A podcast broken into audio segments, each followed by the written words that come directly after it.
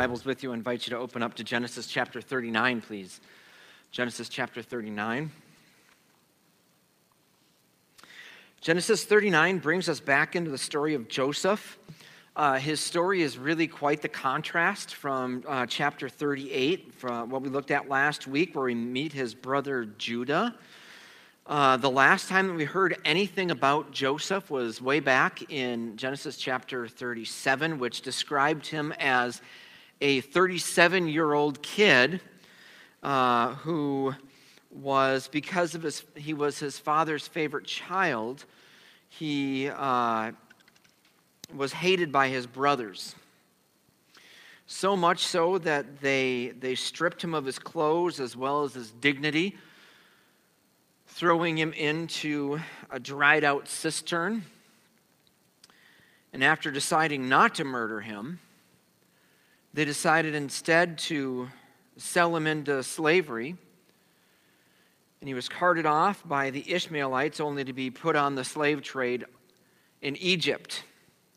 Psalm 105 describes Joseph at this point like this Joseph was sold as a slave his feet were hurt with fetters, chains. His neck was put in a collar of iron. If there's ever any time or example of when someone felt completely alone, this would have been it. 17 years old, sold by his own brothers forced into slavery, sent into a foreign land where he knows no one and doesn't even speak their language. His father, who was one of the only people that, that truly loved him and truly cared for him, thought that he was dead. So the chances of him sending out a search party for Joseph was zero. It wasn't happening. He's alone. He is scared. And the last thing that we heard about him was that he was sold off to a man named Potiphar, who was an officer of Pharaoh, a captain of the guard of Egypt. However, in the midst of this, this, this tragedy and this sad story and this evil done to him, Joseph flourished. And he flourished because he knew something. And if we took hold of what Joseph was captivated by, you and I could flourish in any situation ourselves. And what Joseph knew and took comfort in was that here in Egypt in chains, he wasn't really alone. God was with him. Joseph could get through this new life, which was carved out for him by God's providence and by God's plan, because the Lord was with him. The book of Genesis was written to uh, a group of people who were wandering in the wilderness, questioning where their life was heading, where their next meal would come from, and whether or not the Lord was truly with them. And even though Genesis 39 is literal history, it was recorded for them to take comfort that the Lord was indeed with them in all circumstances. And the same is true for you and for me this morning that the overarching theme of this chapter is that God's people can take comfort in God's presence with them in success and in trials and in suffering. Those are our three things that we're going to look at today. The first, again, is that we need to rejoice in God's presence during success. We need to rejoice in God's presence in the midst of success. You know, every so often you, uh, you encounter one of these, uh, these people. Uh, it doesn't matter if it's a, a guy or a girl, but you, you just can't help but like them. Uh, you know, it's just not you. It, it seems like everybody likes them. You know, they, nobody has anything bad to say about them. They're just a good person. And further, even though it's sort of annoying, they, they kind of have the Midas touch. that everything they do turns to gold. Everything that they do, they do very, very well. But then when you see the, the past the facade of perfection and their character just endears you to them. And Joseph was one of those kind of guys.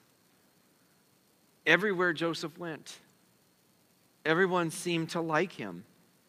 He was favored by his father, his slave master, his slave master's wife, which we'll get to here in just a, a few minutes, all the way down to Pharaoh himself. And it, and it sort of begs the question how is Joseph such a good guy when his brothers are so terrible? How is it that Joseph, uh, that we've read, that he's hated by his brothers for being favored by his father as this good, naive, good natured personality, can be so unlike his brothers? And we ask the, the same question today in families that have more than, more than one child. Uh, we can probably be safe in asking how is it that these two children, or three children, or four children, or six children, or if you're the Duggars, 50 children, how do these, uh, how do these kids that have all grown up in the same house, with the same parents, the same parenting style, the same shared expectations and experiences, and yet they have distinctly different personalities and outcomes and choices in life. Well, we can't answer that necessarily uh, well in the time that we have today. Genesis 39 tells us that it's clear why Joseph is different than all of his brothers. There is a phrase in Genesis 39 that's repeated four times, and that repetition is the big billboard sign for us to look at what is the purpose of what's going on here in this chapter. And it says that the Lord was with Joseph. That's the difference for him. The Lord was with him. The first six chapters of, of six verses of chapter 39 describe the first days of Joseph's captivity.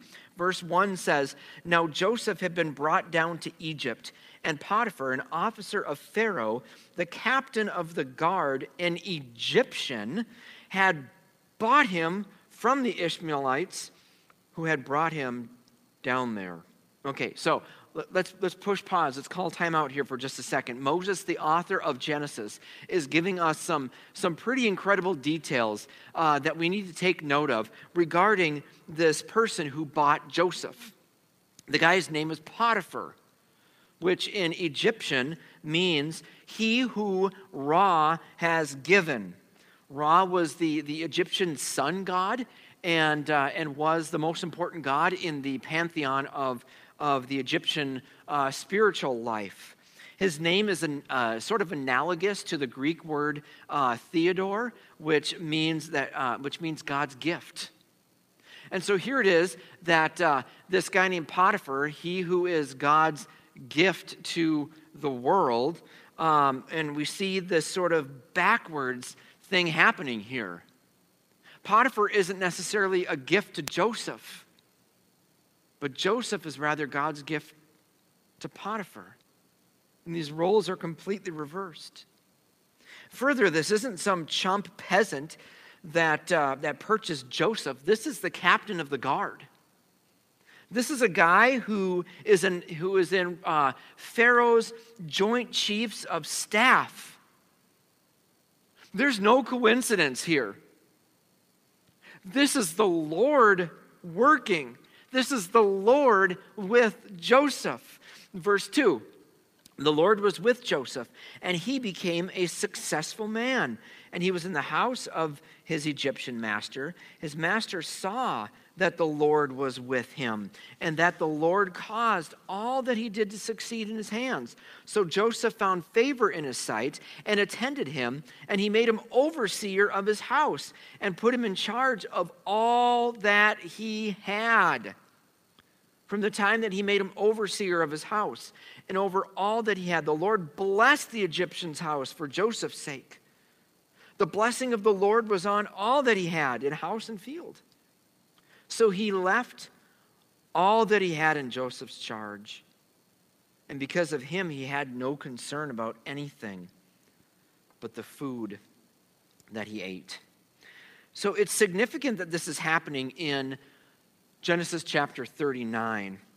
Uh, it's here that we are, are finally starting to see the Lord's promises to Abraham that was all the way back in Genesis chapter 12. We're starting it, we're starting to see it not only take root, but begin to actually uh, start seeing some, uh, some production from what God has, has promised. It's starting to bloom. Back in chapter 12, we read this promise to Abraham. God said, I will make of you a great nation and I will bless you and make your name great, so that you will be a blessing. I will bless those who bless you, and him who dishonors you I will curse. And in you all the families of the earth shall be blessed. And as we go through the narrative of Genesis, we see that Jacob's 12 sons begin sort of this blessing to, uh, to make his nation uh, come about. But now, in a very micro sense, we see Joseph here uh, being a blessing to the nations. Yes, he is in slavery. Yet, notice again, verse 3 tells us his master saw that the Lord was with him. So even though Joseph is in captivity, it was always part of God's plan to bring about the glory of the knowledge uh, the knowledge of the glory of God throughout all of the earth. And he is doing it right here in the person of Joseph in the most powerful nation at the time Egypt. So the Lord was with Joseph. He gave Joseph this likable personality. He endowed Joseph with a work ethic and success in his work. And this verse does a good job of reminding us that we can do nothing apart from the Lord's blessing. Jesus tells us this in, in John chapter 15, verse 5, when he says uh, that I am the vine, you're the branches. Whoever abides in me and I in him, he it is that bears much fruit. Apart from me, you can do nothing. It's also helpful to remember here because we can forget this detail in the midst of his success. Joseph's only a teenager here. He's a kid who just got ripped away from his family. But he is one extraordinary teenager as it is clear that as God is with him, man, he's with God too. He has put God on the throne of his life, and God is honoring that. He didn't complain, he didn't run. He took hold of what Paul would write one day to slaves during Paul's time in Colossians chapter 3 verse 23. Whatever you do, work heartily as for the Lord and not for men. So we need to rejoice in God's presence for our success, but we also need to be careful because I realize the danger of how I worded that, that point. Because it's easy to think that if the Lord is with us, and that if we are faithful, then God will bless us with worldly success that our houses will go well. We'll have great marriages. We'll, uh, we'll have nicely ordered families and a nicely ordered house and a nice 401k and a weekend cabin on the lake and, and so on and so forth. That's not God's definition of success. Having the best of the best is not what God had intended for us and we need to reassess our definition of success. In the first few verses, we need to measure our success not just in terms of our faithfulness, but faithfulness in spite of our circumstances. And we need to measure our success by how God's presence with us leads us to bless the lives, uh, the, the lives of others. Success is shown in how we love and treat our neighbors and how we witness the gospel to a world that doesn't know Jesus. So let's rejoice in God's presence and our success of, of giving up ourselves for the good of our families, for the good of our neighbors, for the good of our coworkers, and so many others who don't right now currently love Jesus, but need to know him and be saved by him. And secondly, we need to cling to God's presence in trials and temptations. We need to cling to God's presence in, in trials and in temptations. You know, I don't, I don't, um, I don't feel like I need to convince you that uh, this past year is, is really Uh, done a number on us all. It's been really hard. The COVID 19 pandemic has, has wreaked havoc in every single area of life. As of yesterday, we have 532,000 new graves in America to mark the physical extent of COVID. More marriages are broken than I have ever seen in my 10 years as a pastor. Though they haven't been marked by the CDC or the WHO as pandemics, depression and anxiety are higher and more rampant than we've seen ever. Suicide and suicide attempts are, are on the rise, and now we're, we're a year out from the declaration of this pandemic, and we're a year out of um, from where everything shut down, and we're getting tons of data on how this year has affected our communities and our culture with the isolation that many have felt. There's a reason why God said in Genesis chapter 2 uh, it is not good for man to be alone. We are meant, divinely created, to be people who are in community with one another, especially those who love us and support us. And when we are in such difficult times, for many of us, we are easy prey to temptation. For Joseph, it was an opportunity to cling closer to the promises of God, that God was indeed with him. Now, verses 7 through 18 uh, they sort of dominate the sermons and the commentaries that you see on, on chapter 29. It's all about uh, Joseph and Potiphar's wife and the struggle that is there. And that's part of it. But more so, we see that God is with Joseph even in this struggle. The second part of verse 6 states a problem that uh, many of us wish we had. says, Now Joseph was handsome in form and appearance. This young guy with a tan body and ripped muscles and good looking. We live in a culture that is sick with its pursuit of beauty and youth. And in pursuit of feeling and looking beautiful and young, there are certain problems that come with being an attractive person. Joseph experienced this with the seductive Mrs. Potiphar. Look at me with uh, look with me in verse seven. And after a time, his master's wife cast her eyes on Joseph and said, "Lie with me." Now that's a Hebrew uh, euphemism. Did I get that right? that word euphemism. It's a cultural expression. and I think you can guess what she is pointing at here.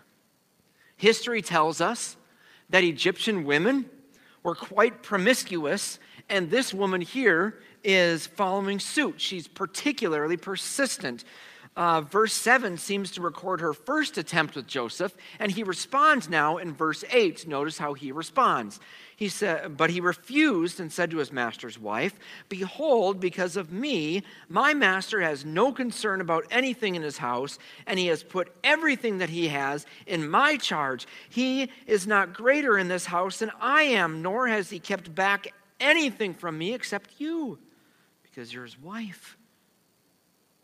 How then can I do this great wickedness and sin against God? So Joseph gives three compelling reasons why this is not a good idea. Her husband has been very good to him. He's a slave and he's well taken care of. The, to do this would ruin everything good that he has right now. But the most powerful reason that Joseph gives is that to do so would be a wicked sin against God. In other words, he doesn't refuse her for pragmatic reasons. That's how we often, and the reasons why we often don't do things. Well, it will make my life worse. Well, what if I get caught? What if this? What if that? It's just not worth the hassle. And those are good reasons to withhold from the temptations that we face. But we need to take heed that the reason that we say no to sin is because we fear God. We reject wickedness because to do so would be to forget what David wrote in Psalm 51. For I know my transgression and my sin is ever before me. Against you and you only have I sinned and done what is evil in your sight, so that you may be justified in your words and blameless in your judgment. Friends, I fear that modern Christianity has, in its attempt to domesticate God, put the displeasure of God uh, under lock and key. If we are in Christ, we don't reject sin necessarily because we're afraid of God's wrath, but because it displeases Him. When was the last time that you asked, How can I do this great wickedness and sin against God? Most of us here aren't going to have a dominant woman like Mrs. Potiphar, or maybe even a, man for that instance, urging us in such a way. But every day you and I are being seduced by something. Maybe it's something in a bottle. Maybe it's rolled up in a little paper and smoked. Maybe it's something to gaze at on the computer screen. Or maybe it's that tidbit that you heard about the neighbor that you just feel that you have to share with everybody else. Or slander, or maybe you're tempted with money in a certain way, or popularity, or keeping up with the Joneses, or selfishness, or self righteousness. Every one of us may be, even right now, as you are sitting there listening to this, have that voice in your ear that is saying, Lie with me. Come on, do it. And if we want to escape unhinged on the other side, then we right now must resolve to have a healthy fear of the Lord. The writer of Proverbs tells us that that is the beginning of wisdom. And God was indeed with Joseph, and he gave him the ability here to, to resist, but Joseph had to, had to make the decision to be with God as well. Because it's easy to say, to say no once. And after we say no once to something, it's then easy to be prideful and be uh, happy about how great it was and how strong we are for saying no. We need to take heed lest we fall. But temptation, even in our resistance, will often come to us like a high tide. Come onto the beach and back. And it might come back stronger and back. And it might come back stronger. And after a while, it works like an erosion on our soul. Temptation will wear you down. Verse 10 as she spoke to Joseph, day after day, he would not listen to her, to lie beside her, or to be with her. Imagine every day, Joseph, come on. No one's going to know. Come on, Joseph. My husband is always gone and he never gives me attention, unlike you. I wish I had someone like you. You only live once, Joseph. Come on. And on and on the cycle goes. And words can only go so far. And when your heart has fantasized about something for so long, it only takes the moment of opportunity to let it go. Verse 11. But one day, when he went into the house to do his work, and here's the key, and none of the men of the house was in was there in the house she caught him by the garment, saying, Lie with me. But he left his garment in her hand and fled and got out of the house. Now 1 Corinthians chapter 10 verse 13 tells us that no temptation is overtaking you that is not common to man. God is faithful, and he will not let you be tempted beyond your ability. But with the temptation, he will also provide the way of escape that you may be able to endure it. But have you ever considered what it is that God will provide for us to resist the temptation? Yes, there may be interruptions. Yes, there might be uh, circumstances or just the staying of your hand from doing what you're going to do. But every single one of these can be traced back to the sovereign hand of God and his presence with us, keeping us from doing such a thing. As he is with us, we need to be with him. If we're not clinging to his presence, if we are not clinging to him uh, and his hand on our lives, then we are going to be clinging to something else. So we need to cling to God's presence during trials and temptations. And third and finally, we ought to rest in God's presence in suffering. We ought to rest in God's presence in suffering.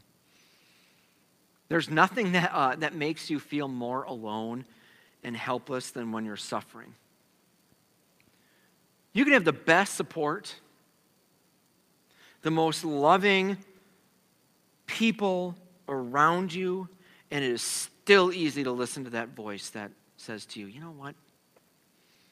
No one knows. No one understands what you're going through. No one sees that no one knows and maybe you maybe you feel the love and it's all good in that way but i can tell you from experience that lying on your back on a cold cat scan can make you feel very alone that when you uh, when the nurse injects the contrast dye into your veins and you feel the cold liquid running throughout your body you can feel very alone. Waiting for that call can be very lonesome. Or maybe you've seen the other side of it. Maybe your life has been turned completely upside down, unexpectedly, and very rapidly. People have been great. But the day has come when you come home to an empty, silent home, which was once brimming with noise and life, and as you sit at the table, for supper or lie in bed by yourself, the loneliness can be maddening. Or maybe you're like Curtis Flowers. Curtis Flowers was a well liked, mild mannered African American man from Winona, Mississippi. But when four people were murdered in a furniture store, fingers were pointed at him with little to no evidence to support his guilt. Because of the complexities of the judicial system, along with racial bias and discrimination, Flowers was tried six times for the same crime. He spent 23 years of his life on death row as an innocent man. But it wasn't until the podcast In the Dark shed light on the injustice of his conviction and the lack of evidence and strong evidence to point to someone else that Flowers was released in December of 2019 even though this was a win for the innocently accused, Curtis Flowers lost 23 years of his life. You know, our lives can quickly turn in ways that we, we never imagined. Whatever was, uh, whenever whatever comes our way, we need to right now resolve to rest in God's presence. Look at verse 13. It records the aftermath of Joseph's integrity. And as soon as she saw that he had left his garment in her hand and had fled out of the house, she called to the men of her household and said to them, See, he has brought uh, among us a Hebrew to laugh at us. He came into me to lie with me, and I cried out with a loud voice. And as soon as he heard that I lifted up my voice and cried out, he left his garment beside me and fled and got out of this house. Then she laid up his garment by her until his master came home, and she told him the same story, saying, This Hebrew servant, which by the way is sort of a racial slur, uh, whom you have brought among us, came into me to laugh at me. But as soon as I lifted up my voice and cried, he left his garment beside me and fled out of the house. Well, as soon as his master heard the words that his wife had spoken to him, um, this was the way your servant treated me, his anger was kindled. And Joseph's master took him and put him in the prison, the place where the king's prisoners were confined. And he was there in prison. This whole story sort of reminds me of what Peter tells us in 1 Peter chapter 4 verse 4. He says with respect to this, they are surprised when you do not join them, unbelievers, uh, people of the world, in the same flood of debauchery, and they malign you. That's exactly what Mrs. Potiphar did here to Joseph. That is exactly what our culture does. If you do not bow down to the sinful ways of the world, guess what? You're going to have a target on you. But again, verse 21 shows us hope in the midst of suffering in any form. It says, But the Lord was with Joseph and showed him steadfast Friends, this is our God. That when life comes crumbling around us, what is it that is going to get us through? It is the Lord who is with us and the Lord who shows us his faithful love. He keeps hope alive in the darkest time. Again, the Lord was with Joseph and showed him steadfast love and gave him favor in the sight of the keeper of the prison. And the keeper of the prison put Joseph in charge of all the prisoners who were in the prison. Whatever was done there, he was the one who did it. The keeper of the prison paid no attention to anything that was in Joseph's charge because the Lord was with him. And whatever he did, again, the Lord made it succeed. Who made it succeed? Joseph? No, it was the Lord. The Lord made it succeed. And whatever you're going through, when you have nothing to hold on to, you can let go because God is there holding on to you. And we need to rest in that hope now. Friends, chapter 39 here, uh, the phrase the Lord was with Joseph happens four times. The covenant name of the Lord, Yahweh, is mentioned eight times, and it's only mentioned by the narrator. The Lord's abiding presence with Joseph and his work on Joseph's behalf was a continuation of what the Lord God, uh, his plan was to, to fully restore what was lost back in Genesis chapter 3. Prior to Genesis chapter 3, uh, God's people walked with God freely, unhindered, unadulterated. They had access and full communion with Him. When they sinned, they lost that full presence. And we feel that effect today, even. From then on, God was initiating his plan to again dwell with his people. We see glimpses of it in Abraham and Isaac and Jacob and Joseph. We see it in the Judges. We see it in the Exodus. We see it in the tabernacle. We saw it in the kings. We saw it in the prophets. And then there was 400 years of silence. And then a baby cried. And with that breath and a cry, John tells us in John chapter 1 verse 14, the word became flesh and dwelt among us. And we have seen his glory, the glory uh, as of the only Son from the Father, full of grace and truth. And after Jesus was resurrected, the last thing that he told his disciples was exactly what you and I need to hear today. In Matthew chapter 28, verse 20, he said, Behold, I am with you even to the end of the age whatever we face, whether it be the, our terror or pleasure, we have this hope that Jesus is with us.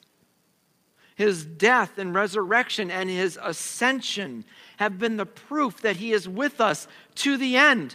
And again, when the end comes, we still have hope. Revelation chapter 21, verses 1 through 6 is a glorious truth for us to lay hold of. Revelation 21 Then I saw a new heaven and a new earth. For the first heaven and the first earth had passed away, and the sea was no more. And I saw the holy city, the new Jerusalem, coming down out of heaven from God, prepared as a bride adorned for her husband. And I heard a loud voice from the throne saying, Behold, the dwelling place of God is with man. And he will dwell with them, and they will be his people, and God himself will be with them as their God.